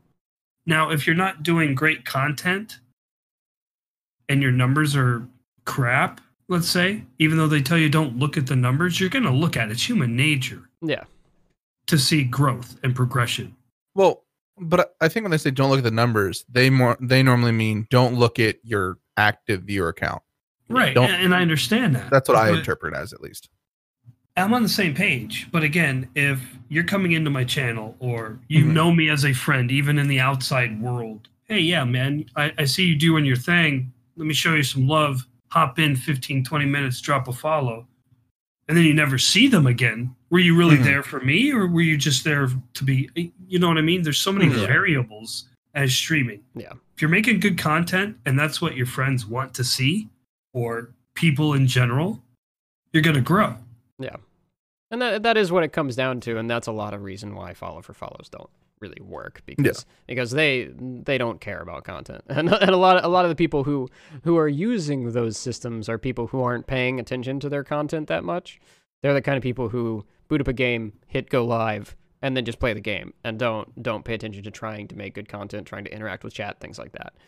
Um, and and that's something that you know people get better at the longer they spend in the streaming community and the more dedication they put into it and the more passion they have for it too. Because you know pe- people want to mean- watch people who care about what they're doing.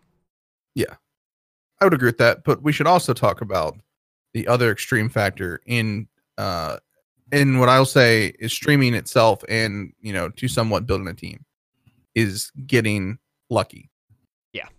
Yeah there's there's a lot of you of have to run into the right people at the right time Yeah. and I don't want to say take advantage of that as in like in a bad way, but like you know those people come in your life at the right time and you have you to know, you have to be ready for those you have- opportunities yeah you have to be ready to take Yeah. that opportunity when it's presented you know if it's when it's presented to you because if you let that pass by you know if Yeah. they're big in the community they'll be like oh he just you know told me you know wasn't that interested and that might be your shot Yeah. and you might you know it might be years before you get another one like that Well, I'm going to throw out a name because I I follow him on Twitch and on Twitter, and he brought up a good point. Uh, I think it was last week, and that's Monty GG, who is also uh, Gamer Supps representative and Monty GG on Twitch as a streamer. I've known him for three years now. hmm But he brought up a good point, and it ties into this perfectly on my notes as well. The only way to be successful, one, you got to have the right attitude. Yeah. You got to surround yourself by the same people that want the same goals hmm and a stroke of luck. Right? Yep. Mhm. And the last Yep. thing, the last thing is those surrounding you willing to lift you up as much as you're willing to lift them up Yeah. at the same time. And I I think that's one of the hardest things to find because a lot That of is. because there are so many people in the streaming community who are who are only looking out for themselves, and it's very difficult to find people who are going to work together and raise each Well- other up and support each other and that sort of thing. Yeah, and on top of that, like on Mixer, I know you're allowed to join three teams, Mhm. and I think the point of that is you can join, you know, the partner team and like a music team and you know an individual stream team. Um, but a lot of people thinking that it'll help them out join three different teams Yep. Outright, and then try to be community members in them. And then when they don't get support either immediately or whatnot, they just stay there and stay part of the team, hoping to grow from it. Yeah. You know, uh, this maybe it happened. You know, it's not every every instance. Well, that and, Um, and, and you and you see a lot people joining, you know, big streamers discords or team discords Mhm. or whatever, and only being in there to drop a, a live link. Yeah. And and not not providing any community interaction, any any Mhm. whatever. And th- and Well- that's and that's you know that's one of the failings of that. And and a lot of times when that's the way you act, you don't see any growth because Yeah. people people aren't going to come check you out if all you're doing is dropping a live link. Yeah. That goes into networking. Mhm. That's the biggest thing. Yep. Streamers, us included, you know, even late night looters, the show, all of it is tied into it. Yep. You know, we may put it on YouTube, we put it on the podcast places, you know, it- we throw it up in discords, you know. But if you have backside motives and people catch wind of that, even Yeah. though you're networking with people, it's a waste. It's all for naught. Mhm. I Well, think that- that's and- my biggest worry for for anything social media wise or even on the networks uh on the streaming platforms is if you're genuine and you're networking with people you're going to get some response at Mhm. some point may not Yeah. be today may not be this year but at some point being genuine and and true to what you what you're doing as a community or as a stream team or as an organization whichever you want to take that's going to produce the most results Yeah. Yeah. Hundred percent. Um. Well, sorry, my point. Uh, I had some. It's gone now. You Full set. bye bye Out. Gone. But yeah, Sorry, yeah. Not coming CS. back. Uh, Oh, uh, it's not your fault. I didn't want to cut you off. percent. So so much of it it does come down to being genuine and like you know going into people's streams, joining you know people's communities, and and you know being an active participant in those things. Being active about it is is one of the biggest things that will help you. But if like passively, you're not going to grow at all. Like if you're if you're being passive in a community and all you're doing is dropping a live link, like I was saying, like that's not doing anything for you. You need to be active about it and and being genuinely active, not being active Yeah. just to just to be active and get people to come check you out. Like like, the streams that i follow i may not be in there a, a lot anymore based off of work picking up or Mhm. or stuff real life you know but every now and then when i go in and i'm received like a family member every single time Mhm. you know there's something there and that just makes you feel the love of that streamer or the Yeah. community even more And and like starting out, that's is is, is when that's most important because you're Yeah. you're you're gonna find people who you're gonna get to know, you're gonna be friends with, you're gonna you're gonna you know chat with about whatever games you're playing, and and then you know when it comes time for you to hit that go live button, those people are gonna be like, oh, I know this guy, let me go check out check out what he's doing, pop and chat, have some con- Mhm. have some conversations because you've had conversations with those people in the past, so they're gonna Mhm. they know that they're gonna enjoy you know chatting with you and and helping you helping you make your content. Well, I referenced Monty GG and uh, K990, who's in the chat. I met them both at Guardian Con. hmm I was fortunate enough to go. I met a lot of people in our Discord as well. And to be honest with you, it, it kind of broke that barrier of, okay, I'm just watching you as a streamer. Yeah, you you, You, become, know, you, become more fanboy than a little bit. you become more than just streamer and viewer. Like you guys are Yeah. are you know actual friends, Yeah. acquaintances, whatever whatever you want to call it. Uh huh.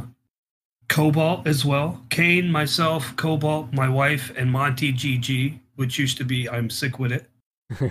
we were all right there. We were at the we were at the uh, World of Beers in Tampa, you know, for Guardian Con, and we closed the place down. We were the last ones to go, basically, just getting to know each other, network a little bit. Hey, you know, I see you do this. What do you think about that? Um, in our Discord, James work for the show, brainstorming, helping us get a push. You know, there's so many people out there that are willing to help, yeah, but you got to help yourself to some extent, Yeah, and you got to be genuine. you gotta be genuine about it. All right, so Do you do you have any updates on this uh on this basketball show? I'm looking at my nice segue, buddy. All right, so I did watch it at lunchtime, okay. uh, in between dozing off because I have the case of the Mondays. Hence why the first three or f- what five minutes or so of the stream, there was an OBS update and the mic wasn't working. But anyway, so okay, the big takeaway from the show was sportsmanship. okay. And what I mean by that is after games or events, uh, trolling gamers or being role models and then getting mad or angry at a player specifically in a Mhm. situation or uh, just raging out, you know. hmm So for the show, I'll start with the show first and then we can get into the gaming side because it all ties in. Dennis Rodman, everybody's heard of I in some but- extent. if you're a sports. I was getting there. Caveat being if you know sports or basketball. Dennis Rodman used to be a bad boy. Used to be, I'm going to throw elbows. I'm going to take you out in the game in the in the late 80s, early 90s. You know, he was one of those guys. One of those Kinda- poor sportsmanship guys. Dirty players is what they called them. yeah. and they were they were the Detroit Pistons. They were classified as the bad boys. And through the show, it basically showed the back scene, the backstory of Dennis Rodman. That was the focus this time, and what he meant to the team. hmm Well, initially he was the bad guy, right? And then he joined Chicago Bulls and he made the team a little bit better to get over the hump of three years in a row. We're getting our butts kicked by that same Detroit team. Yeah. Um, but there was a, a scene in there where at the end of the 91 championship, it's seven seconds left. The uh, Chicago Bulls were leading. It was game four. They were going to win the championship regardless. And the team walks away. No handshakes. That's not great. Oof. And, you know, they showed Isiah Thomas, and he was like, well, back then, that's what we that's what we did that's how it was for us that was us passing the torch because it got passed to us the same way you know you whooped our ass we're just going to leave but at the same time tying that into um, after games or events or stuff Mhm. like that like when you really want to meet that one badass streamer or that one badass gamer at like a rainbow six event or something like that i think this is a, a big deal i think it's a Yeah. big issue too because if you look at our destiny community and how it relates to trials some Mhm. people can say trials is a is a dumpster fire and some people say it's great but if Yeah. you look on the the how it's split it's 60 40 40% say this is great and 60% say yeah. delete from game um I want to know where you're getting these numbers from. It's That is not the i'm just that throwing it out there i'm just throwing it out there collectively a dumpster fire currently.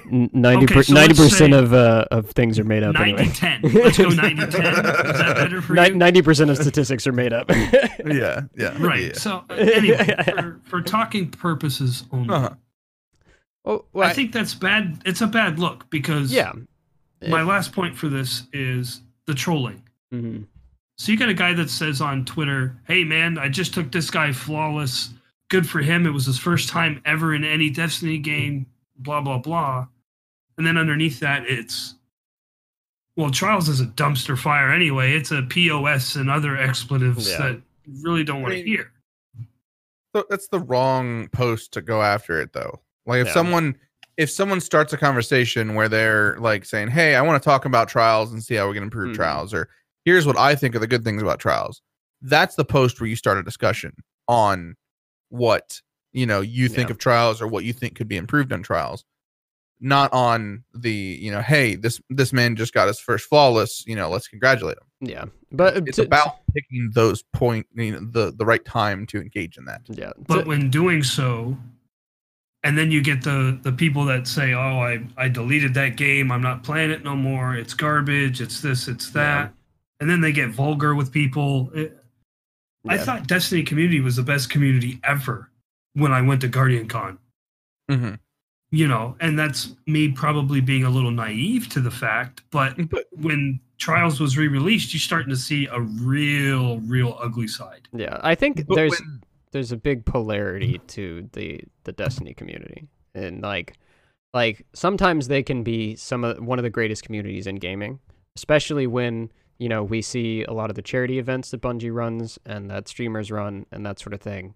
Like the Destiny community comes out in droves to, you know, contribute to things like that.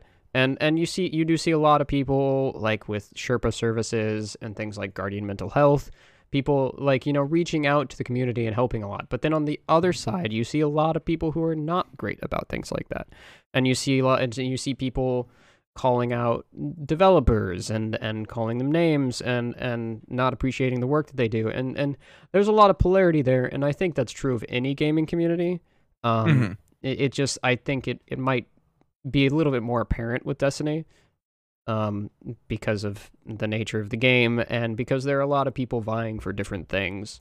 Um, Well, and I would say, in my opinion, I think Destiny has one of the most passionate fan bases out there. yeah, Which is why a lot of these people are so aggressive about their opinions on some of the stuff because they want it fixed. They they know it can be great. They want it to be better. yeah, Now, I don't think they're going the right way about it, but hmm you know that it's so passionate, and that's why like if you go to something like Guardian Con, those the the players that are salty and going to start problems are not the ones going to Guardian Con. So you're getting Yeah. the best of the best at Guardian Con. Well, like I said, that's why it was probably a little naive of me as going to mm-hmm. Guardian Con to think that, hey, look, I'm I'm seeing these guys that after a guy makes a good shot in trials, instead of just he died to a- an awesome shot, instead of you know raging out, he's like, that was a good shot, dude.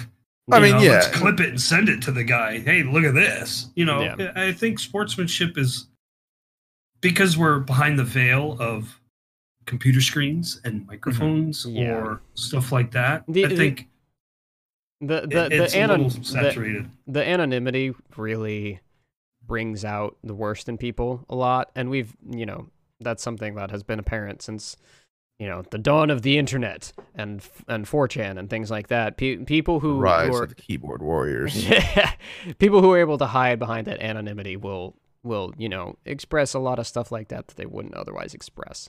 Um, Yeah. and and it it you know it makes it so that online communities can be a lot more volatile because of that because people are less concerned about you know making those sorts of opinions and thoughts known because they know they're hiding behind this wall if you don't know who I am, that Hmm. sort of thing. Well, okay, that goes into um, role models. Hmm. Do you think so? Sports has role models. Esports, can you classify streamers as role models? Well- what do you guys think? I think That- it depends on the streamer. yeah, uh, uh, w- 'Cause There are definitely streamers that you can. Sorry, Yeah. Raen. that's definitely something that I can get into because um, even before Twitch got really big, when YouTube and the rise of Let's Plays and things like that, a lot of those people became role models, and that Mhm. and personally, I think a lot of those people did not treat that well because you you have people like I I'm, I won't say any names, but there there there are people who don't understand the impact that their following has and the impact that the things they say Mhm. have because they you know they have millions of followers and they don't think about the things they say before they say them and the impact that those things will will have and Mhm. and so when you see these scandals that come out over over YouTubers saying saying things like the N word on stream or or making really anti-Semitic comments or things like that. And it's it it kind of boggles my mind personally that these people don't understand the impact that those moments have because they well, have these massive followings. With and, some of the some of it though, and I don't want to give people excuses. You have these 20-year-olds, 22-year-olds, 23-year-olds i remember at 23 i i thought i knew everything. Here i am three years later and i'm like i don't know shit. Um, but like y- you have people that c- can get thrust into this because of how volatile and how quick you can Yeah. build up a following and get popular. You can blow up overnight and now suddenly you're a role model. You're at the top. And i was gonna i'm gonna bring up ninja. Um Mhm. a lot of people give a lot of flack to Ninja of like, I don't like his new content. It's too PG or yada yada yada. But he realized he was a role model and had to take on that role Yeah. and become that. And Lupo did the same thing, you know, to an Mhm. extent on certain streams and day streams. They have a setup and they they keep it family friendly, but they have uh, you know after dark streams where they they let it fly and they Yeah. can be themselves a little bit more. And so like that's what you have to turn into and that's what you have to do. And so Yeah, a lot of people bag on those guys, I'm like, that's what you have to do at that point though. Yeah, and I, I think like I appreciate that those people have done that, but I think what Mhm. what bugs me is the people who haven't stepped up to that responsibility. The people who have that following but are still treating it the same way they've always treated it and aren't taking responsibility for their actions and making sure that they're being a proper role model to people. Uh, Because Yeah. it, because when you get to a certain point, you have to. Um, Mhm. at, at the very least, you need to consider the impact that your actions are going to have Yeah. um, even if even if you're not necessarily trying to be a, a good role model and and you know spread good to the world or whatever you need to at least consider the impact that your actions are going to have Yeah. and i I- and i see like when i first or, or at least like when youtube first started getting big and and there were people with with thousands, with millions of followers and stuff a lot of them didn't consider that and and things things have changed since then but you still see it every once in a while. Like you'll get like okay i'm gonna name a name. Like when dr disrespect did what he did at twitchcon last year and brought a live stream camera into a public bathroom it's like like how do you not consider the repercussions of that and the impact that that's going to have when you have Yeah. thousands of active viewers on a live stream Well, and it, it just bugs me when that happens well, and a lot of people don't understand the kind of reach that their community has too. Along with that, of like when they talk bad about a specific person, there's many times where I see where their community Yep. hears that and goes after the other person. Yeah. And that wasn't the intent of the streamer. The streamer, or you know, whoever said it was just, you know, we're human. You get pissed off, shit goes sideways, you get angry, you say something you don't mean. But the problem is when you say that in front of tens of thousands of people, yeah. then it gets, you know, it gets clipped, it gets thrown everywhere. Well, then spread like wildfire. yeah. And then your you know people from your community are like oh well if that's the way this is we're against you know we're going to go take it to that person because they caused this. And so then they bring it to that person. Well then their only response is the streamer can have a good response but their fans do the same thing back. And it turns into this yeah. whole drama thing that can that can really mess up people's careers. Yeah. Um on the wrong end of it just because the you know and again that's not the streamer's initial intent. Most you know sometimes Yeah. sometimes they are actively trying to do that but sometimes uh, yeah. a lot of times i think they're not trying to do that. And it's just something happens that's wrong and you know they say something they're either misinterpreted their fan base starts it and once their fan base has it it gets ramped up into something totally ridiculous and it gets you know ran it, it- over It, and- gets it gets out of their control at that point, and Yeah. and and and that's that's why I think it it it comes down to being aware, being aware of your reach, aware of the impact that your actions and your words have, Mhm. and and you know curating yourself based on that. And I and I Yeah. think that that contributes to why a lot of streamers and a lot of content creators are have turned themselves sort of into characters a little bit Mhm. to sort of to to separate themselves from who they are in real life and because they have to curate their content at a certain level and and they have to pay attention to what they're saying and what they're putting out into the world because of the impact that has like you said Mhm. of of of what their fan base is going to do with it Yeah, I mean, there's and and with that, it's it's difficult. You know, I find it difficult personally. You know, only streaming a couple days a week. That even like sec, you know, if I'm not feeling it that day, it's tough to go live because then you can't, you know, you can't Yeah. be that character, be that person that you're supposed to be because you're just in a bad mood, and any little thing Mhm. is going to make it worse. And so, Some days it may not be, you know, and we rarely see it with these large streamers because they're so used to that now. But you know, there's some Yeah. days it's probably better just just not go live. Yeah. They can just hide it a lot better Yeah. Well, and they, they've been doing this for years, so they know and deal they- with it. they're doing, and this is their this is their routine, and it'd be the same Yeah. thing with you going to work. You know, go. They view it as the same thing as, as us going into work during the day. yeah. Yeah. And 'Cause that's, even if I'm not that's a feeling big that part day, of it. I go to work and I act the way I need to act. Yeah, and and that's that's a big part of it is like this is their career, so it's it, like Yeah. they're they're treating it a lot different than probably some people on the lower end are, Mhm. who who this isn't their their source of income. This this isn't their career. This isn't what they do Mhm. for a living. It's it's a hobby. yeah, It's a hobby or something you want to do on the side or you know for fun, and you. But you can still. There's still many people that get huge followings just Yeah. as with it as a hobby. Yeah, And but but I think. I think anyone who who wants to get to that point, who who wants to try and make a career out of content creation, needs to go in it with the mindset of understanding the impact of what they're making is going to have. Mhm. Yep. um and and and like like you said like even as a hobby you can get to that point so it's it, even Yeah. if even if you're not curating it the same way someone who does it professionally would it's still Mhm. something you should be aware of Yeah. because because if you're if you're regularly having an impact on even you know a hundred plus people those are a hundred people who are going to take what you say to heart and go talk on social Well, media about it And I Well, think it's even- good to remember.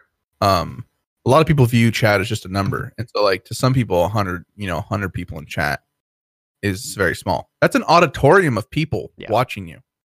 Ten people is an entire room of people Mhm. sitting and only listening or watching your content.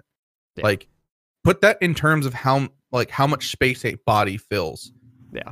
and and then it starts to, in my opinion, at least, because I I saw a post a while back that was like that. It's like, hey, if you're streaming Mhm. to twelve people, that's a small room. If you start streaming to hundred people, hundred plus people, that's an auditorium. And it's like it really puts it into perspective of how many people you are reaching at that Mhm. point in time. for sure Well, to carry over that thought, if I see a number of 100 people in my chat, who knows? What if they have it up on TV and the rest of the family's in the back Mhm. watching? Mhm. You know what I mean? They may you say something stupid or you're acting out like a like a fool or something. They may turn it off and never come back, but that was five people watching you yeah you know, we're in people's homes. And to be honest with you, we are fortunate that the internet works this way for Mhm. us, hmm you know, much like us in our show. You know, we've got uh, the YouTube channel, we, we're on Twitch, we've got the, the, uh, the podcast, Spotify. I mean, there's so many ways that we can reach out and, and get invited into people's homes that, yeah, to some extent, you know, we have to carry a certain bit of there's there, there's a res- respect. yeah there's and there's there's a responsibility that comes with it and and i think i think that's something that a lot of people aren't aware of when they first starting start trying to get into content creation because Mhm. they're, they're worried about about how am i how am i going to reach people how am i going to like Yeah. what what sort of content am i going to create do i have the content to fill you know however many hours however many minutes in a youtube video things like that and they're and they're not necessarily worried about the impact that that that, that content is going to have and, Mhm. and I think anybody who wants to get into it professionally needs to consider that from from the ground up. Yeah. If you're if you're looking to become even a moderately sized streamer, that's that's the way you should go into looking at it. And you should still be concerned about all those other things, Yeah. but you should also be very concerned with the impact that you have on people because that gets around just as Mhm. much as you know Yeah. you you supporting you know as, as we talked about earlier you you going into communities and supporting the community and then you know and obviously doing it because you love the community well you will get that back you know Yeah. people will respond back to you.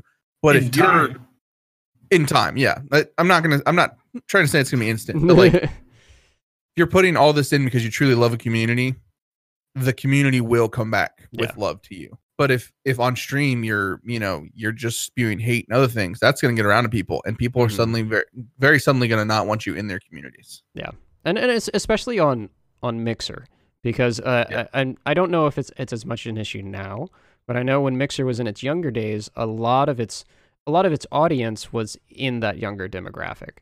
And so well, when it was Beam, it was that way. yeah, and and because you know a lot of a lot of kids who were really into Fortnite came to Mixer because Fo- Mixer got really big because of Fortnite. Um, and and that's something that like you know the, a lot of Mixer streamers tended to be particularly aware of that because you know Mixer had certain things in play because of the younger audiences and things like that. And it's you know that's a very impressionable crowd.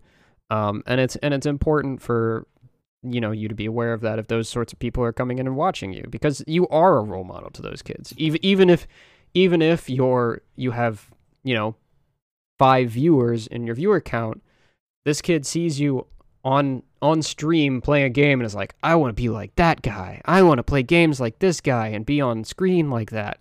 And it's like it doesn't matter how many how many viewers you have. Like somebody Mhm. might pop into your stream and be like this is cool. I want to be like this guy. Things like that. And it's Mhm. to, to, Well, and, and with with Mixer being so integrated into the Xboxes and and whatnot too, it's so easy for you for people to come over and find you, especially if you get a host or if you get p- promoted uh, onto the front page of things. It's very quickly for you to be in front of thousands of people. Yeah. uh, Well, with how even you know Mixer works and all that. Go ahead.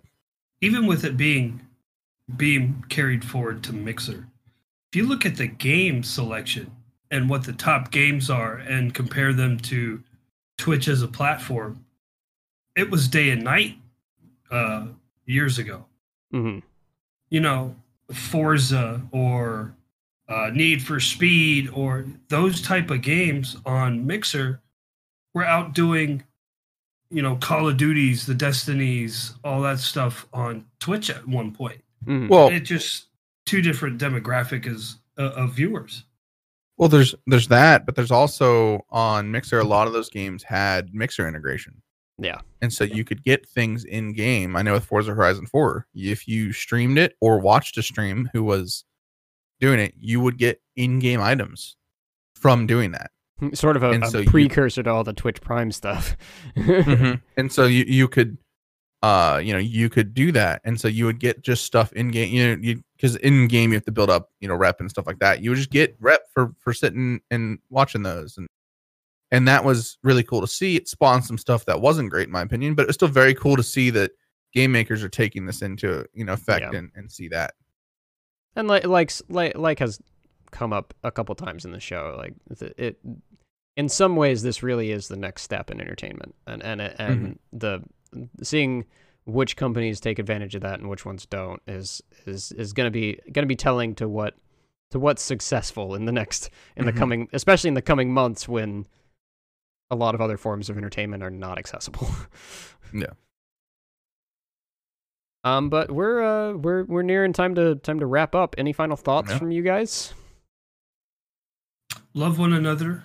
If you're looking to build communities, keep in mind that there is a lot of other people with other mindsets.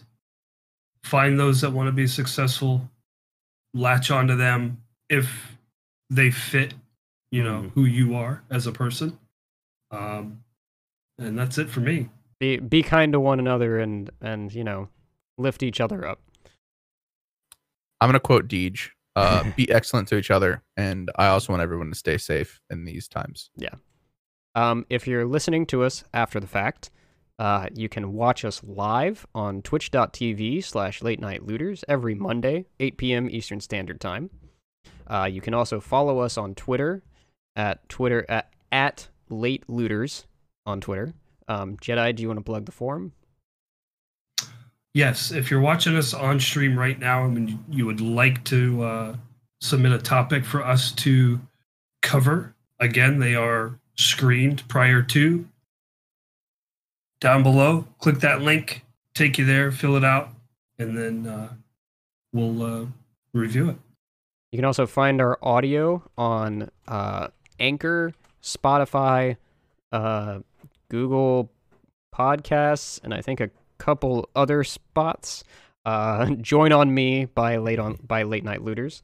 Um, I'm Raen44. You can find me on Twitter at Magical Raen, Raen spelled R-A-E-N. You can also find me on Mixer at mixer.com slash Raen44. and i'm cs you can find me on twitter at the underscore real underscore CS1140 and on Mixer at mixer.com slash CS1140. I'm a Jedi. You can find me on Twitter at xajediX or on Twitch at twitch.tv forward slash a Jedi. Thanks for listening, everybody. We'll see you next time.